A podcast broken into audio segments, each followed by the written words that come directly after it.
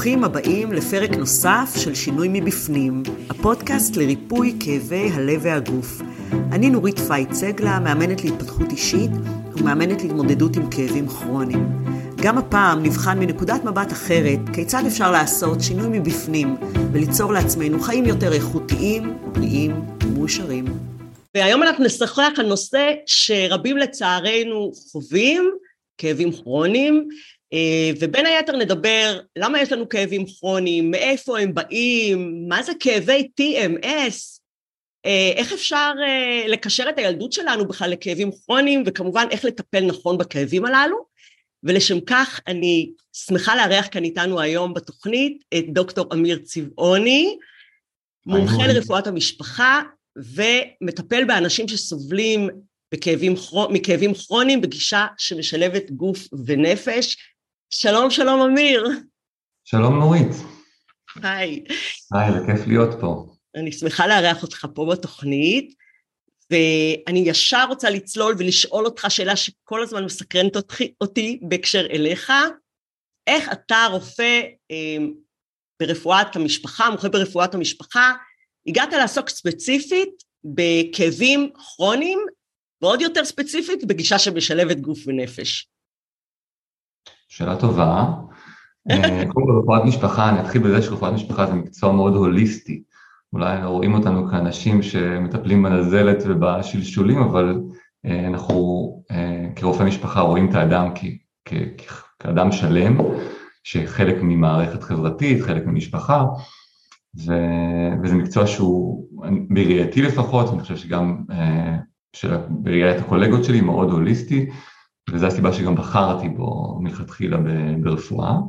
כשהתחלתי ללמוד רפואה, גם חשבתי ללמוד, לעסוק בפסיכיאטריה, זה כי נושא של גוף ונפש כבר אז העסיק אותי, ותהיתי מאיזה כיוון אני, אני אנחת לשם, ואיזה כיוון אני אבחר. וכשסיימתי, והתחלתי בסטאז', הייתי בסטאז' וניסיתי גם, גם פסיכיאטריה, פסיכיאטריה של הילד, ו... וגם, אה, וגם רפואת משפחה, ורפואת משפחה הבנתי שזה שער הרבה יותר טוב להיכנס בו אה, כדי לעסוק בענייני גוף ונפש, כי פסיכיאטריה לצערי עושים עדיין את ההפרדה הזאת, ואם יש בעיה של נפש אנחנו מטפלים, אם יש בעיה של גוף, בוא נקרא לפנימאי או לרופא אחר שמבין בעניין הזה של הגוף. זה קורה האמת היא בהרבה, בהרבה תחומים שיש את ההפרדה הזאת. הרפואה בכלל הפכה להיות מאוד מאוד אה, ממוקדת איברים כן.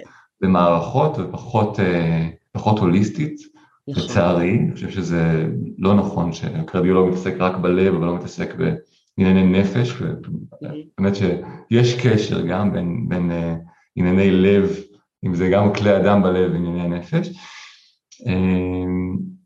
ו, ואז כשבחרתי ברפואת משפחה, בחרתי ספציפית להתמחות אמ, אצל רופא שנודע בתוך רפואת המשפחה, דוקטור אנדרי מטלון, שהוא הקים את המרפאת, אה, הוא קרא לזה מרפאה יועצת, המרפאה הראשונה בעצם פסיכוסומטית, אם אפשר להגדיר אותה ככה. אה, הרבה אנשים רואים פסיכוסומטי כקללה, אני לפעמים נמנע מלהשתמש במונח הזה, אבל פסיכוסומטי בעצם זה הקשר איך הנפש קשורה לגוף בעצם, זה קשר דו-כיווני, נדבר על זה אולי בהמשך. ו... באמת צפיתי בו, ככה אנחנו לומדים ברפואה, אנחנו קודם כל צופים במישהו, אז אנחנו עושים את הדבר הזה ואחרי זה אנחנו מלמדים את זה הלאה. ו...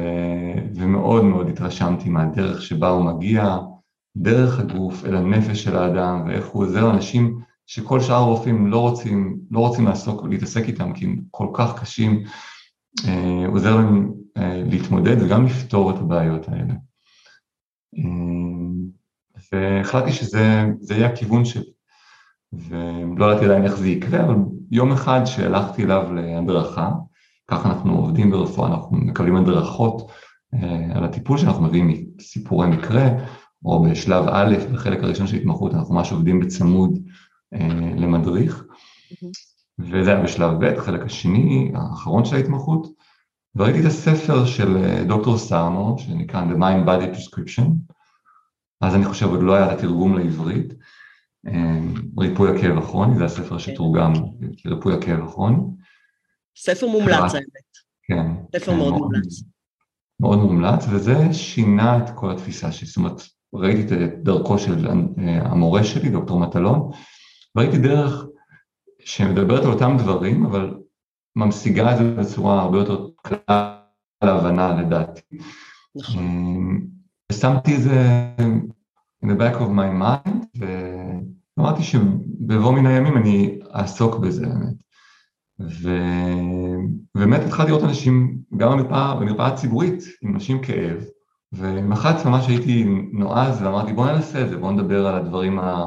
שאולי עומדים מאחורי זה, ונדבר עוד מעט מה, מה עם הדברים הללו, וראיתי שזה עובד, שהיא באמת נרפאה, ובאותו זמן גם התחלתי לעבוד במרפאת הכאב ברמב"ם, מי שכתב את ההקדמה לספר שסרנו בעברית, לתרגום של הספר, היה דוקטור סיימון וולפסון, שהוא מנהל המרפאה, מרפאת הכאב ברמב"ם. אולי רגע, סליחה שאני עוצרת אותך, אבל כן. גם עליך וגם עליי, דוקטור ג'ון סרנו מאוד השפיע באיזושהי תפיסה אה, אה, לגבי אה, כיוון שלקחנו בחיים, ואולי כמה מילים על דוקטור ג'ון סרנו עצמו, מי שלא מכיר? אני אספר. דוקטור סרנו היה רופא, במקור הוא היה רופא משפחה אמריקאי, שהתחיל לעבוד בשנות ה-60, ואז הוא החליט להתמחות בשיקום. הוא התמחה במוסד מאוד נחשב בניו יורק, מוסד רסק, והוא ראה הרבה מטופלים עם כאבי גב במרפאת חוץ של בית, של בית החולים. והוא טיפל בהם כמיטב ידיעתו אז, בפיזיותרפיה, בתרופות, בזריקות, עשה את האבחונים שהיה צריך. הסטנדרט, ו... מה שהיה מקובל. מה שהיה ועדיין. עדיין האמת, נכון. האמת זה נכון. לא השתנו הרבה דברים מאז, אולי נוספו עוד הדמיות יותר מתוחכמות, והזרקה תחת הרדמה, וגלי רדיו, ומשאבות שמזריקות uh, לחוט השדרה, כל מיני חומרים משככים. כן. אבל מה, שס... מה שהיה שונה בדוקטור סרנו, שהוא ראה שהמטופלים שלו אולי מעט משתפרים, אבל חוזרים אליו כל הזמן. הוא היה רופא סקרן וחושב, והוא אמר, אני לא מוכן לקבל את זה, זה לא שמחתים אצלי פה כרטיס וחוזרים כל פעם. והוא חקר, הוא קרא ספרות שהייתה רלוונטית, הייתה ספרות עבר משנות ה-30, קרא את פרויד, והוא ראה שיש איזשהו קשר בין כל המטופלים שלו. הוא שם לב לתכונות אישיות מסוימות, שהוא לכל המטופלים, מטופלים פרפקציוניסטים, מטופלים שמרצים מאוד אחרים, מטופלים שהם מאוד מצפוניים, אידיאליסטים אפילו, מטופלים ששומרים את הרגשות שלהם בפנים. דרך אגב, מדובר על אה, לפני כ-40 שנה כל הסיפור הזה, אם אני לא טועה. כן, הוא התחיל בשנות ה-70 להבין את הדברים האלה, ובשנת 81 אני חושב הוא פרסם את ספרו הראשון, 82. אמ, והוא התחיל לעבוד ככה, והוא קרא לתסמונת הזאת שהוא גילה, אמר, הוא מציע למטופלים שאולי הכאב שלהם לא נובע מפריצת הדיסק שגילו להם בהדמיה, אלא נובע מתסמונת אחרת שהוא קרא לה TMS, זה tension myoneural syndrome. Tension מתח, מיו שריר, neural עצב, סינדרום תסמונת, תסמונת כאב ממקור שריר עצב שקשורה למתח. ורוב האנשים אמרו לו, זה לא הגיוני, כאילו יש לי פריצת דיסק וזאת הסיבה שכואב לי. מה הקשר בין סטרס לבין, אה, לבין הכאבים שלי? נכון, יש, יש לי הוכחות שיש לי בעיה. לא... שחור על גבי רנטגן יש לי. אל, אל, כן. אל תגיד לי שום דבר אחר. אבל 15% מהאנשים שסמכו עליו הסכימו להקשיב, והוא לקח אותם לשתי הרצאות.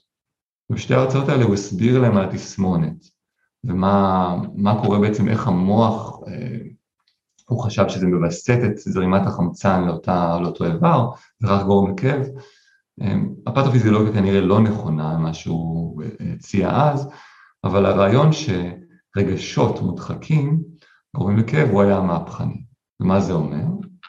זה אומר שאם אני סוגר איזשהו רגש, לא נותן לרגש לעלות מתת המודע כי הוא רגש מסוכן לי, ואנחנו נדבר בהמשך למה, יכול להיות שהמוח הזהיר אותי או יסיח את דעתי בדידו של סרנו, כדי שאני לא, לא ארגיש את הרגש הזה, הוא יסיח את דעתי בכאב.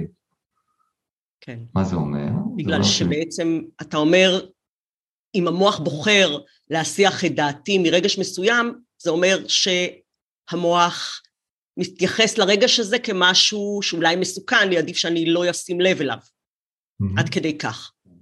זה גם אני... מראה משהו על הכוח של המוח. כן, אז היום מדעי, מדעי המוח מאוד התקדמו מאז תקופתו של סארנו, אבל את הרעיון הבסיסי הזה הוא שאב מפרויד. פרויד ראה במאה ה-19 נשים אה, רבות שסבלו מ... שהוא קרא לו קונברסיה, תסמונת המרה. נשים שהיה להם קונפליקט אה, פנימי עמוק או נסתר, וכדי לא להתמודד עם הקונפליקט הם חטפו שיתוקים, עיוורון, פתאום הם לא שמעו, לא יכלו לדבר, אז אה, בהתחלה לא הבינו את זה. פרויד בכלל היה נוירולוג בהכשרה שלו, ולאט לאט הוא פתאום מבין שהסיפור הוא לא בעיה נוירולוגית שקשורה למערכת העצבים, אלא שהמוח בעצם אה, מעדיף לחוות את הדבר הזה, את השיתוק, מאשר להתמודד עם הקונפליקט. וסר טען שמה שאז היה שיתוק, היום הוא כאב. ואגב, לא רק הוא טען את זה, בהמשך יש ספר על אודות פסיכוסטטיה שנקרא From Paralysis to Fatigue. נדבר על. לא, לא שמעתי. פרליסיס, משיתוק לעייפות. Okay. אוקיי. אה, כתב אותו אה, סוציולוג אמריקאי שחוקר בעצם את הנושא הזה של אה, היסטוריה של הרפואה, והוא טען שמה שהיה אז פופולרי ואי אפשר היה לגלות אותו כמו שיתוק, היום הפך להיות יותר עייפות וכאב. כי אי אפשר לגלות אותם בעצם, אי אפשר, אף אחד לא יכול לבדוק ולמצוא כאב או עייפות בהדמיות.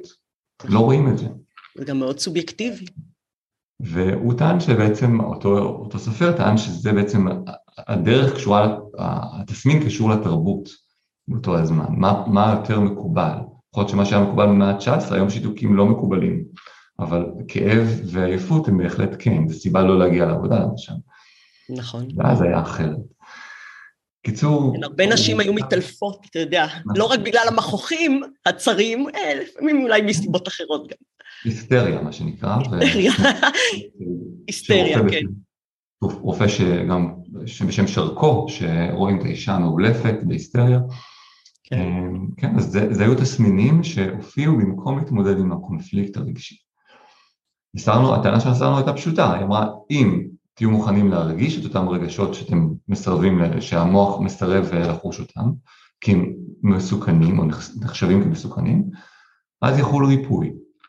אם תבינו שאין פה סכנה אמיתית, שאין לכם פריצת דיסק, אתם לא צריכים להיזהר על הגב שלכם, אז יחול ריפוי. ו- וכך היה. אנשים שהבינו שאין להם סכנה בגב, שאין להם בעיה מבנית בגב, בעיה מבנית, כלומר פריצת דיסק, או יצירות תעלה שדרתית, או תזוזה של חוליות, דברים שאנשים גם היום מייחסים לכאב, אז המוח הפסיק לחשוב שיש שם סכנה, אם אני לא אגיב בבהלה, ולאט לאט הפחית את האאוטפוט שלו שהוא כאב. כן. אז אולי אני, אני מדבר המון, אבל חשוב להסביר באמת את, ה, את המנגנון הפתופיזיולוגי, איך נוצר כאב. אני חושבת שזה אה, נכון אה, באמת בשלב הזה לשמוע באמת איך, איך כאב נוצר, הוא נוצר במוח, אנחנו יודעים. אבל לא... אבל אנחנו לא, גם יודעים לא שהוא נוצר יודעים. כדי להסיח לפעמים את הדעת מרגשות, זה כבר למדנו ממך עכשיו. כן, כן, אבל, אבל גם כשאני נגיד שובר את היד, ולכן זה מה שקרה לי לאחרונה, שברתי את היד, עדיין מי ששולח את הכאב זה המוח, זה לא היד. בסדר, וזה חשוב להבין. היד אה, משדרת איזשהו שדר של, אה, יש, יש מה שנקרא רצפטורים לסכנה. נקרא נוסיספטורים. או קצות העצבים שם או משהו כזה. כן. ואותם קצות עצבים יודעים לזהות אם יש איזושהי בעיה אה, של לחץ, בעיה של טמפרטורה, בעיה של, אה, אפילו אם נגיד חומצה נוגעת ביד, זה יודע לזהות את זה. כאילו יש בעיה, פגיעה ברקמה. ואז אותו אות עולה דרך היד עד לחוט השדרה, זה נוירון אחד, ועוד נוירון אחד עולה למוח. ובמוח קורה תהליך שנקרא perception, תפיסה. המוח בעצם שואל את עצמו, האם השדר הזה שקיבלתי עכשיו מיד, מהיד של אמיר, האם הוא אה, מסוכן לי או לא מסוכן?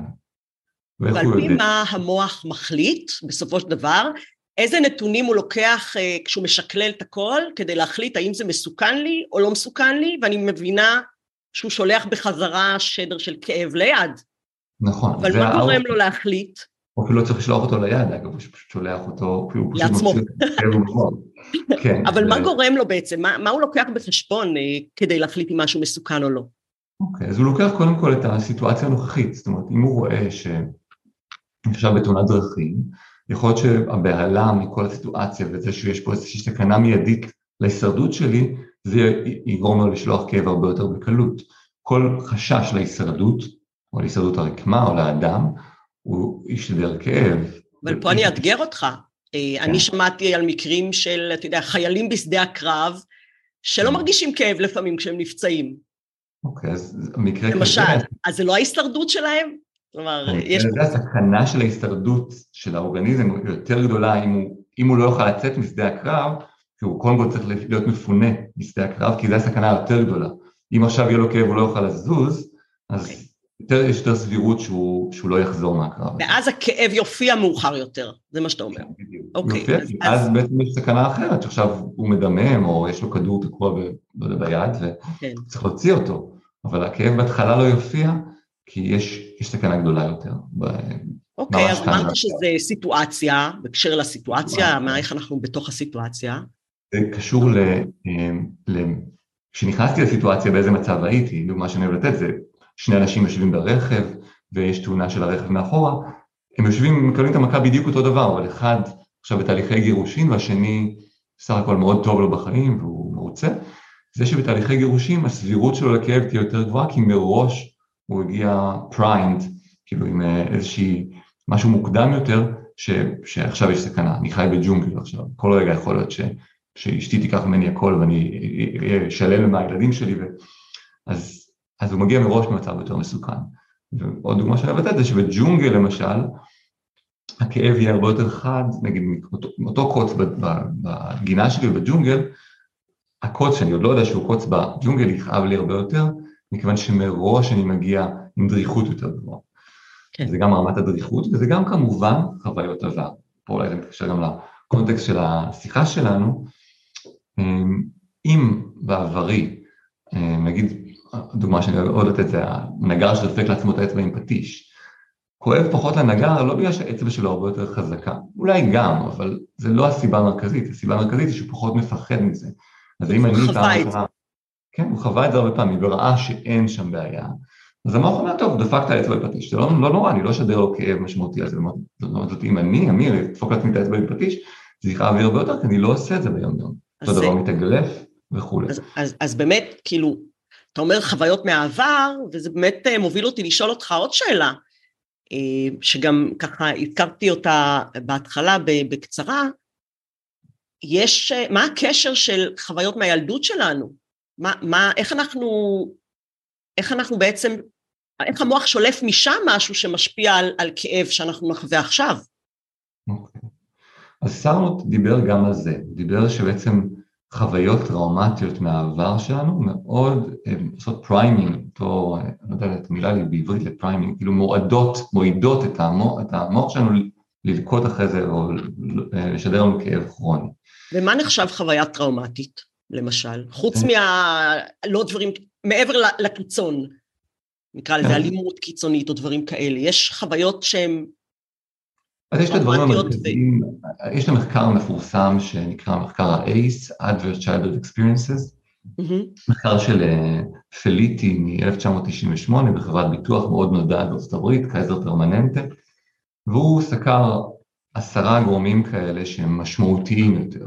ואלה כאילו הגירושים של ההורים, אלימות בבית, כליאה של אחד מההורים, אה, אלימות מילולית או אה, abuse מילולי, פגיעה מינית. הסמכה בטח. וזה הדברים הגדולים באמת, ודברים גדולים, ברור לנו שהם, והוא טען, והוא ראה שאותם גורמים, ככל שיש יותר מהם, וככה הגולד, המספר הקלאסי זה היה ארבע ויותר. אז יש יותר תחלואה לבבית, יש יותר תחלואת ריאות, יש יותר תחלואה בסרטן, ויש כמובן. כל מיני דברים, בגיל כן, גם- מבוגר אתה מדבר. כן, יותר מבוגר, לא, לא כן. בתור ילדים כמובן, ו, וגם הרבה תחלואה נפשית, אם זה אה, יותר התנהגות אה, מינית ו, ויותר פרטנרים מיניים, ויותר התנהגות מסוכנת, ויותר ניסיונות אובדניים. היו שם הרבה מאוד דברים, כאב, אגב זה לא היה נושא מרכזי, בהמשך עשו איזשהו תת ניתוח וראו שזה נכון גם לכאב כרוני, אמ, אבל זה לא חייב להיות משהו מג'ורי מאוד. אנשים... מה קורה אם למשל, אה, סתם, לא היית מקובל בבית ספר? אמ, אז... לא חרם, אבל גם היית ככה בודד. האם זאת נחשבת חוויה טראומטית שיכולה להשפיע? אז בעיניי בהחלט כן, וחשוב גם להבין את הסיפור הזה לעומק. בכלל כל מטופל שנכנס אליי בפגישה ראשונה, אני שואל על הדברים האלה, כי משמעותיים עבורי להבין את נפש האדם, ואיך היא התפתחה להיות מי שהיא. רואים שעד גיל שבע בעצם מתעצבת אה, מין תפיסת האישיות או האישיות של האדם. שם מושתלת בנו התוכנה, עושים את ה upload של התוכנה. בגיל שבע כזה היא לא מדויק, אבל היא כאילו נצרבה שם, ודרך זה אנחנו מבינים את העולם. אז בהחלט אם בגילאים האלה חוויתי איזשהו אירוע כזה, או שההורים שלי לא ממש ראו את הקושי שלי, או חוויתי איזה קושי בכיתה א' או ב', הדברים האלה כן יכולים להשפיע, אבל זה מאוד משמעותי גם איך הסביבה שלי הגיבה. זאת אומרת, יכול להיות שחוויתי איזשהו קושי וההורים שלי מאוד היו נוכחים שם ו- ועמדו על שלהם בשבילי והגנו עליי ו- ונתנו לי תוקף לרגשות שלי, אני אחווה את זה אחרת. ואגב, זה גם הדרך שבתור מבוגר אני יכול לחוות את הריפוי שלי מחדש. מה זאת אומרת? אומרת שגם אם עברתי איזושהי טראומה, אפילו עברתי חרמות בכיתה, אפילו עברתי פגיעה מינית לצורך העניין בגיל צעיר, או בגיל מבוגר גם, הדרך שלי לחוות ריפוי, כי הטראומה לא תיעלם בעצם, זה, הטראומה בעצם התגובה שלי למה שקרה אז. כן. אז האירוע עצמו לא ייעלם, אבל איך שאני מגיב למה שהיה אז, יכול כן להשתנות על ידי הקניית בעצם סביבה בטוחה מחדש.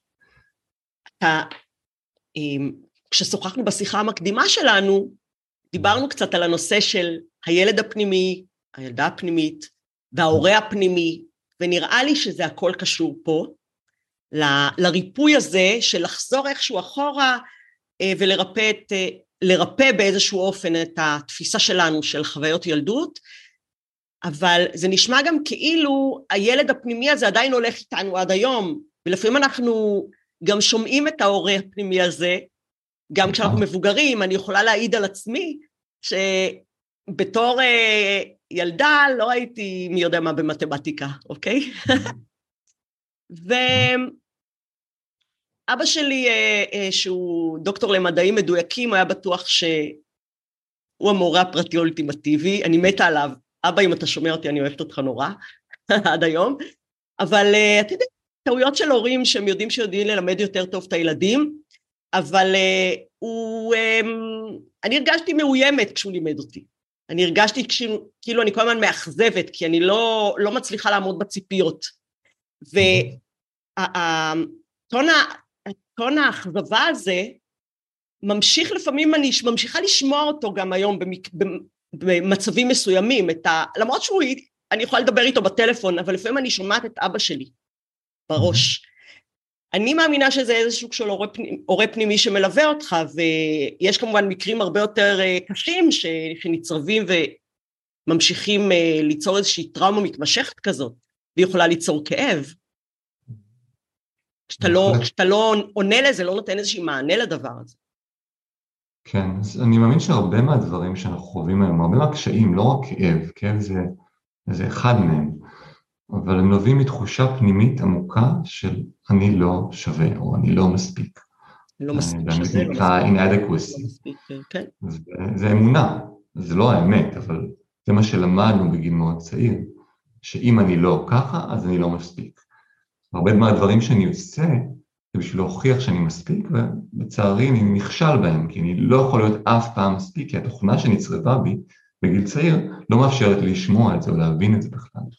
ודרך אגב, ואז אנחנו גם, אה, אני רואה גם אצלי בחדר האימונים הרבה מאוד אה, מתאמנות ומתאמנים שמגיעים מתחושת תסמונת המתחזה, בדיוק כשזה מגיע בדיוק מאותו מקום, אז הם גם עם תסמונת המתחזה וגם עם איזשהו כאב נלווה, כרוני כזה, אתה יודע.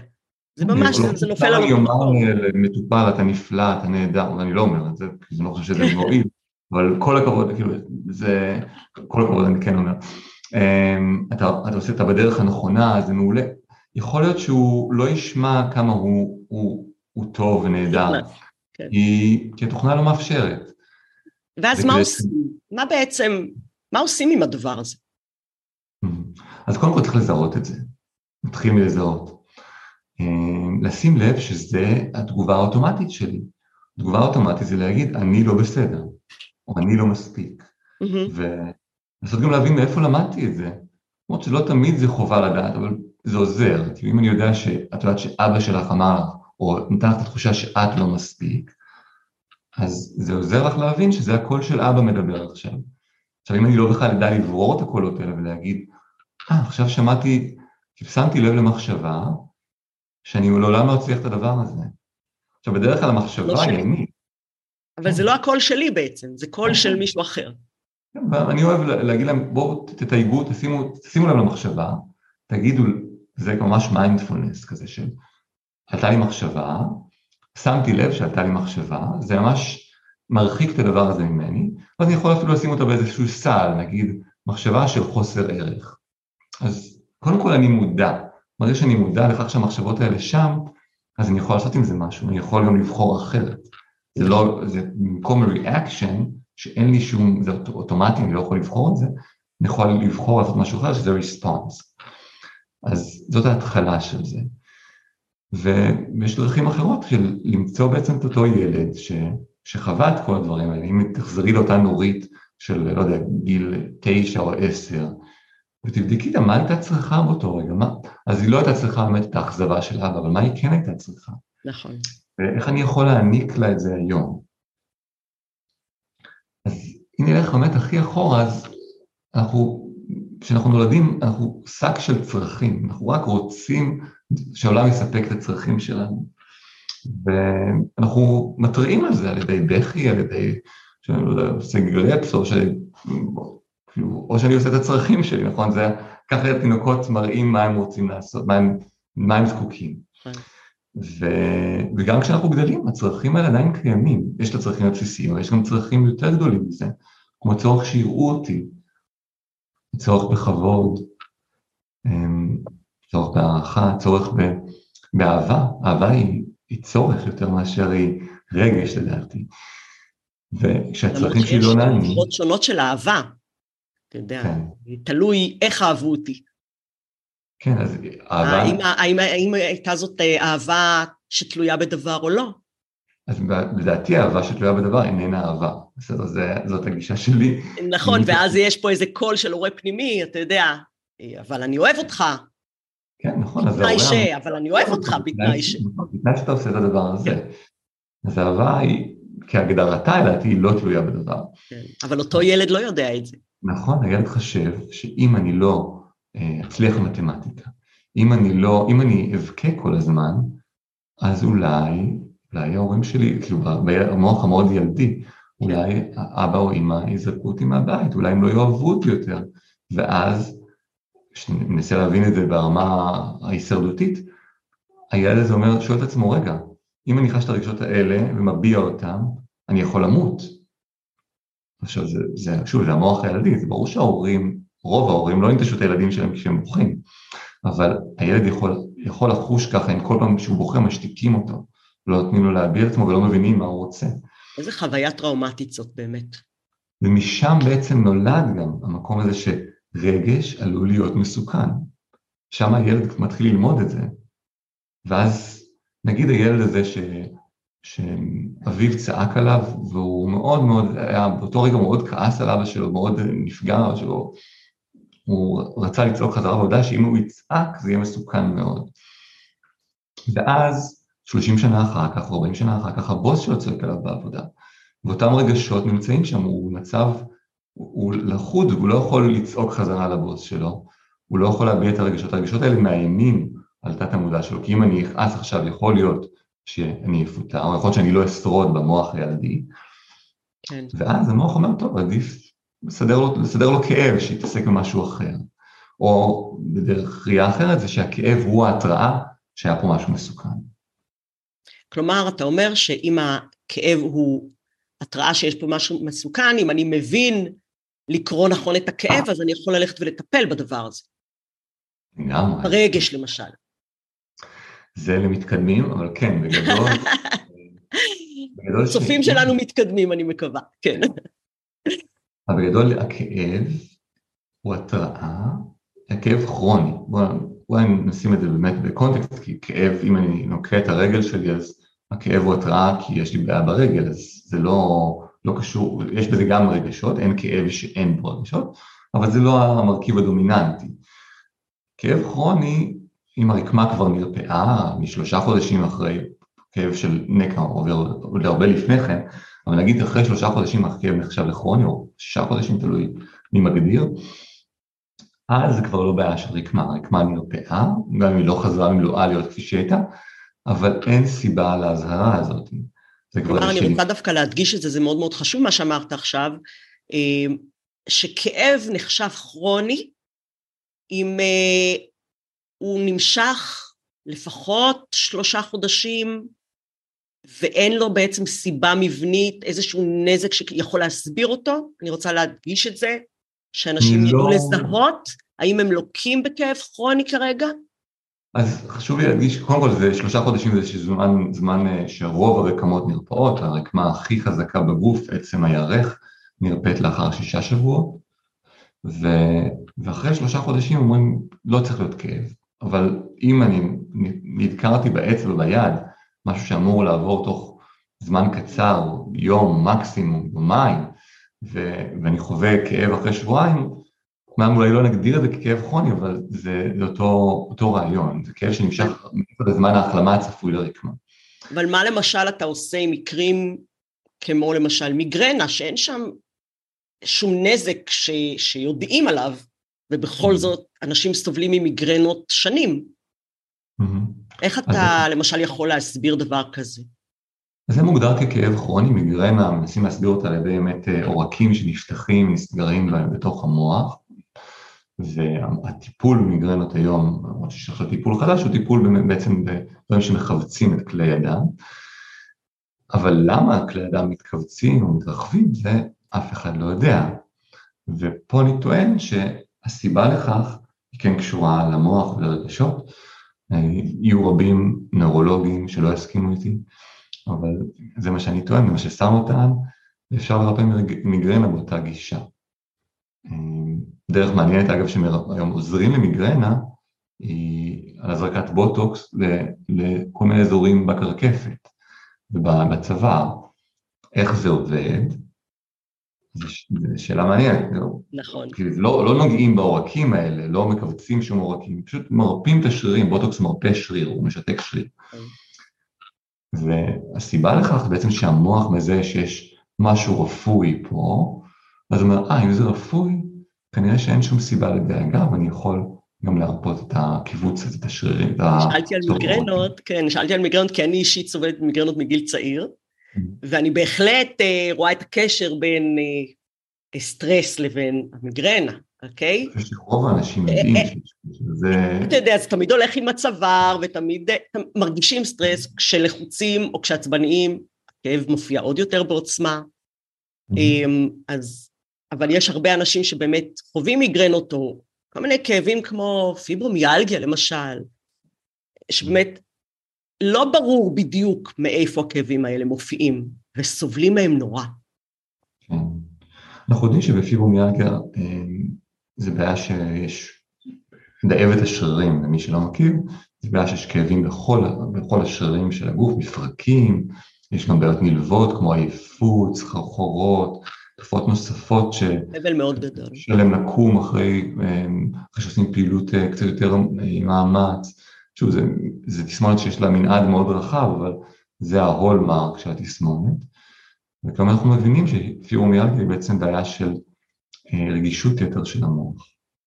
המוח בעצם נמצא במצב דרוך, כאילו כל רגע יכולה לקרות סכנה, משהו מסכן חיים. מה, רגישות יתר רגישות ממש של רגשות, רגישות לרגשות, רגישות לפחד, ל... אני לא אמרתי רגשות, אבל רגישות יתר זה, תחשבי שבעצם אה, את מוכנה כל רגע שמשהו, שמשהו ישתבש. כן. וכל הזמן את, את הולכת עכשיו במין ג'ונגל, וכל רגע יכול להיות שיקפוץ עליך נחש או תטרוף אותה חיה. אז את הולכת קצת יותר דרוכה, כאילו, גם השמיעה שלנו יותר רגישה. וגם הראייה שלנו יותר רגישה. זה בעצם... כאילו עם עצב חשוף כל הזמן, באיזשהו אופן. פיברומיאלגיה, או בדרך כלל זה נשים, יש פיברומיאלגיה, 90 אחוז הם נשים, בעצם הולכות בעולם שהן כל הזמן מוכנות לפעולה, והדריכות הזאת יש לה מחיר. זאת אומרת שדברים שלא מכאיבים לאדם רגיל, יכאיבו לי. שהרעיון הוא הישרדותי, הרעיון אנחנו רוצים לשרוד בעולם הזה, לכן כמו בג'ונגל, שהקוץ כואב לי יותר מאשר בגינה, ככה זה החיים של אנשים עם פיברומיאלגיה. עכשיו, זה לא מומצא, זה כאב אמיתי לגמרי, וחשוב להדגיש באמת שגם אם הכאב הוא, הוא מיוצר במוח, תמיד תמיד הוא אמיתי, אבל הם חיות, רוב האנשים, כאילו יש גם גברים שטיפלתי בפיברומיאלגיה, הם חיים עם תחושת דריכות תמידית. ולמה נוצרת הדריכות התמידית? ברוב רובם של המקרים, מחקרים כאילו מראים 60 אחוז אנשים שעברו, 40 עד 60 אחוז מהאנשים שעברו איזושהי טראומה משמעותית. אני מניח שיש גם לא עברו את הטראומה, יש, יש הרבה כאלה שעברו דברים פחות ממג'ורים, כאילו לא הדברים הגדולים. זה עניין של תפיסה שוב, כן. כן, בדרך כלל המחקרים פשוט בודקים רובריקות, צריך לסמן וי על כל מיני דברים, לא תמיד הווים האלה, they are not ticked because שיש, אין שם פשוט את ההגדרה הנכונה. כן.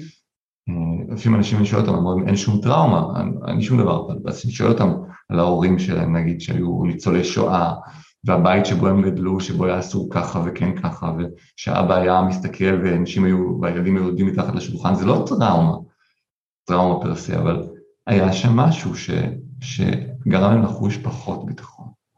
כן. ואם אני נכנס לעולם הזה, או בעצם לומד במהלך שנותיי הראשונות בעולם, שהעולם הזה הוא מסוכן, ולא היה לי איזשהו משהו לנגוד את זה, זאת אומרת, לא היה לי איזשהו אה, דמות מיטיבה שהוכיחה לי אחרת במהלך חיי, זה יכול להיות שאפילו לפגוש בן זוג או בת זוג ש, אה, שיוכיחו לי שבעצם אני בטוח, שאני ארגיש שם בטוח וזה לא יקרה לי. אבל למרבה הצער, הרבה אנשים בוחרים אנשים שיזכירו להם שהעולם הוא מסוכן. ו... כן, אתה יודע, אומרים הרבה פעמים שאנחנו, או שאנחנו בוחרים בני זוג שהם בול כמו ההורים שלנו, או הקיצון להורים שלנו. אבל באיזשהו מקום זה אותו הדבר. כן, בשני המקרים אנחנו בעצם כן. הולכים לפי משהו, אנחנו לא בוחרים בעצם, זה משהו שאנחנו חושבים שאנחנו בוחרים, אבל בעצם ההורים שלנו בחרו לנו את הבני זוג, נכון? כי כן. אנחנו הולכים לפי מה אנחנו רוצים, רק, רק שלא יהיה כמו, לא תהיה כמו אימא שלי למשל, או רק שלא יהיה כמו אבא שלי. נכון. אבל זה עדיין, עדיין ההורים שלך עדיין מכתיבים לך מה אתה בוחר. נכון. אין איזושהי בחירה מחודשת. זה מחזיר אותנו להורה הפנימי הזה, אתה יודע, שממשיך לנהל לנו את החיים באיזשהו אופן. כן, זה משהו נורא חשוב, ההורה הפנימי הזה, שאני רואה אנשים עם כאב כרוני כמעט תמיד, ולא, מצאתי מעטים אולי, ש, שלא היו כאלה, תמיד ביקורתיים כלפי עצמם, מאוד ביקורתיים, מאוד נוקשים כלפי עצמם, וזה מגיע מילדות, זה לא משהו שנוצר בגיל 18 בדרך כלל, הם אה, מגיעים לזה מהבית. אמ, ו, וזה הרבה פעמים איזשהו מכשול בריפוי, כי אם אני כל הזמן ביקורתי כלפי עצמי, אז המוח אה, לא, לא מגיע למצב רגוע אף פעם. נכון. חלק מפרפקציוניזם זה אף פעם לא להיות מרוצה ממה שקורה. כי אני אנסה להשיג את הכי טוב שאני יכול, אבל אני לא מגיע להכי טוב. כן. אז כשאני כל הזמן ביקורתי כלפי עצמי, אני אוהבת להגיד למתאמנים שלי, אה, שיגידו לעצמם, נניח למתאמנות, אני מושלמת בחוסר המושלמות שלי. כאילו, נכון, לנסות ככה להפנים את הדבר הזה, שאנחנו מושלמים בחוסר, אנחנו בני אדם מושלמים בחוסר המושלמות שלנו. אבל אתה צודק שבחוסר... אנחנו לא מושלמים. אנחנו לא מושלמים, בדיוק. אנחנו לא צריכים לשאוף לבינוניות מצד שני, לא, אבל... זה לא סותר, זה לא, לא קשור. אני עושה את הדברים, האם אני עושה את זה בשיטת המקל או הגזר, יכול להיות שבאמת המקל לפעמים עובד, אבל אני הייתי שואף להכניס יותר גזר לסיפור, ו... וחמלה עצמית. וזה איזשהו מרכיב שהוא מאוד מאוד חשוב בריפוי, ומה קורה שאני לא מצליח. אפילו, כי הרבה פעמים אנשים ניגשים באותה גישה שמורגלים אליה בחיים, של פרפקציוניזם, ניגשים גם לתהליך הריפוי.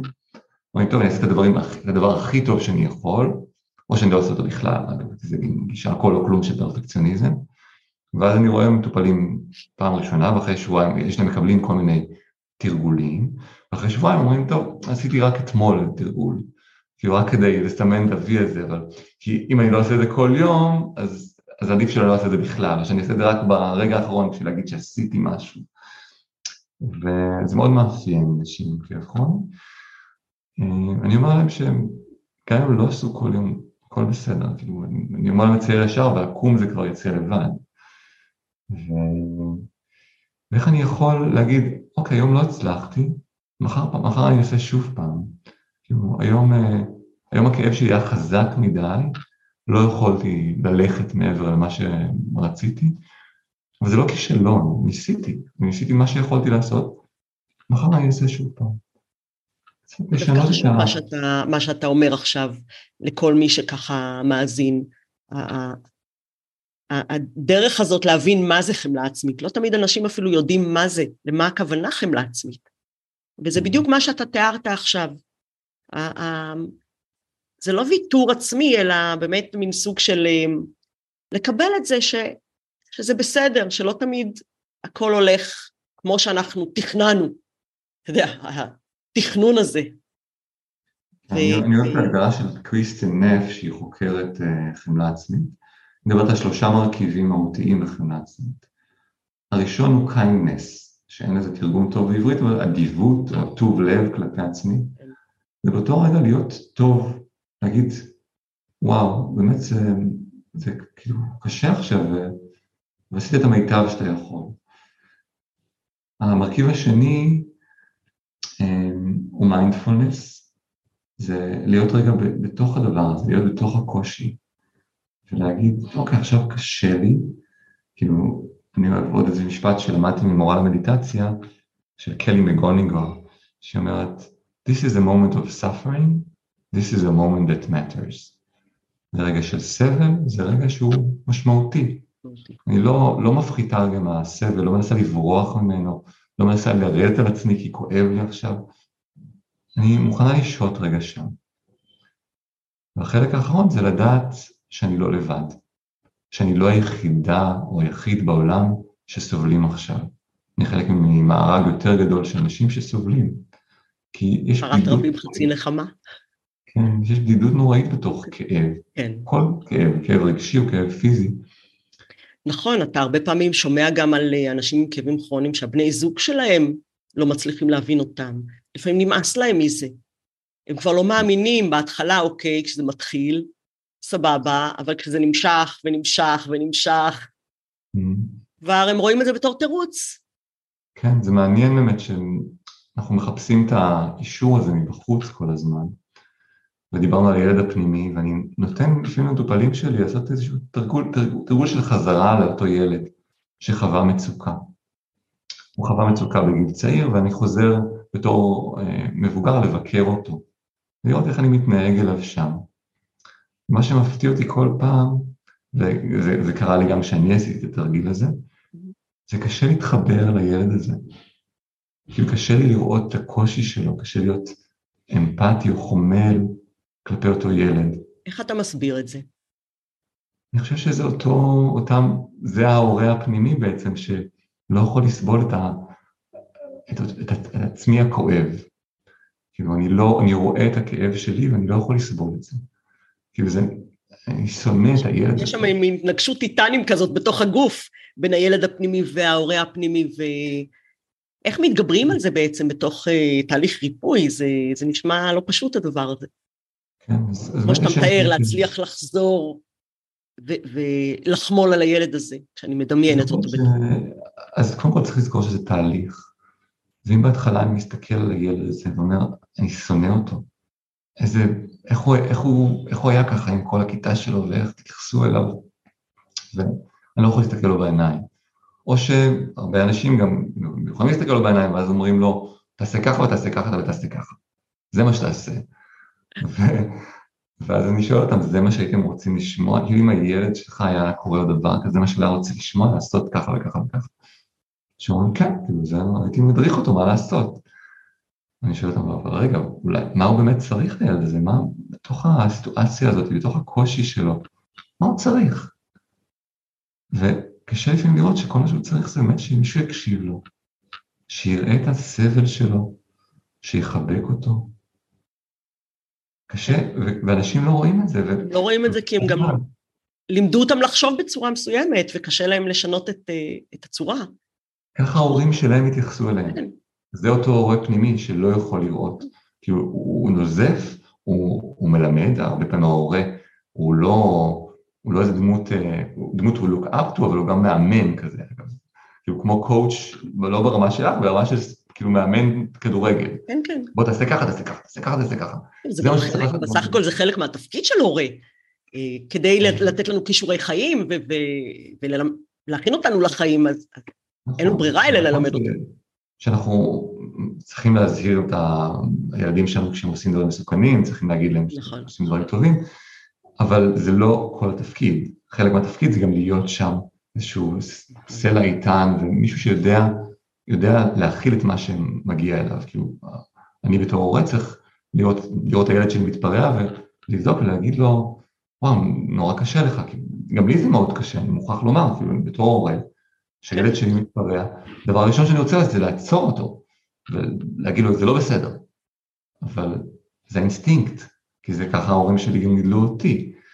אבל אם אני יכול להיות שם עם הקושי של הילד, צריך לה, להכניס את עצמי לנעליים שלו ולהבין מה הוא רוצה, מה הצרכים שלו. ו, וזה מה שאני מנחה גם מטופלים, כשכואב להם לבדוק, קודם כל איפה כואב לי, מה, בוא נהיה רגע עם הדבר הזה. מה, מה הרגשות שנמצאים אצלי עכשיו בגוף? איפה הם נמצאים אצלי בגוף? ומה הצרכים שעומדים מאחורי הרגשות האלה? נגיד אני חש, אה, יש לי כאב ראש, אני חש תסכול מאוד גדול, התסכול הזה נמצא לי פה, אני עכשיו אפילו הרגשתי פה בצבא, ומה הצורך שלי באותו רגע? יכול להיות שהצורך שלי הוא פיזי, כמו לשתות כוס מים או לנוח, יכול להיות שיהיה לי צורך שמישהו יגיד לי, יהיה בסדר, כאילו שמישהו ינחם אותי.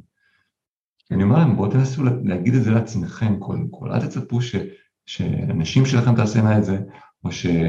מישהו חיצוני, הבוס שלכם יגיד לכם את זה בעבודה. בואו תגידו את זה אצל עצמכם קודם כל, בואו תהיו, תיתנו חיבור לעצמכם.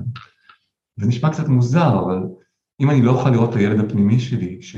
וזה מה שהוא מבקש, זה לא מוזר, לא כי, כי זה בעצם ללמד את עצמנו קודם כל אה, לראות, להבין ולדברר את הצרכים שלנו, שהרבה פעמים אנחנו לא יודעים מה אנחנו צריכים, מה אנחנו רוצים, אז זה ממש כמו, זה, זה באמת זה, לראות מה הצורך קודם כל בוא נגיד לעצמנו, נזהה, נגיד את זה לעצמנו, ואז כבר נדע מה אנחנו אה, רוצים ו- ואפילו מסוגלים. לדרוש מאחרים. אז אני אומרת שזה באמת נראה לי אחד הדברים הראשונים אה, אה, במה שאתה מתאר, זה שאנחנו בעצם מלמדים את עצמנו, כחלק מהריפוי, לזהות ולזהות את הצרכים וגם לתמלל אותם. לא תמיד אני, אני רואה שאנשים לא תמיד אפילו יודעים לתמלל את זה. או מפחדים לתמלל את זה. ובין הצרכים לבין הכאב יש באמצע רגשות, וגם התמלול של הרגשות, הרבה פעמים אנשים מתקשים לומר בכלל מה הם מרגישים, כאילו, כי היה כזה ניתוק מהגוף בתור ילדים, אז קשה להם להגיד, אני חווה עכשיו כעס, עכשיו אני חווה תסכול, או ייאוש, או עצב, איפה עצב שנמצא בגוף, זה שאלות קשות. הרבה אנשים לא יודעים לענות עליהם, אבל ככל שאני אשאל את עצמי יותר את הדברים האלה, ככל שאני אפגש יותר עם הילד הפנימי שלי, אגב, אחזור לבקר אותו שוב ושוב ושוב, אז יכולה לייצר איזושהי מערכת יחסים עם הגוף ועם הילד. אגב, אם באים, בעצם, אם רוצים להסתכל על זה בצורה אחרת, הילד צועק דרך הכאב. הילד צועק, אתה לא, לא עונים על הצרכים שלי.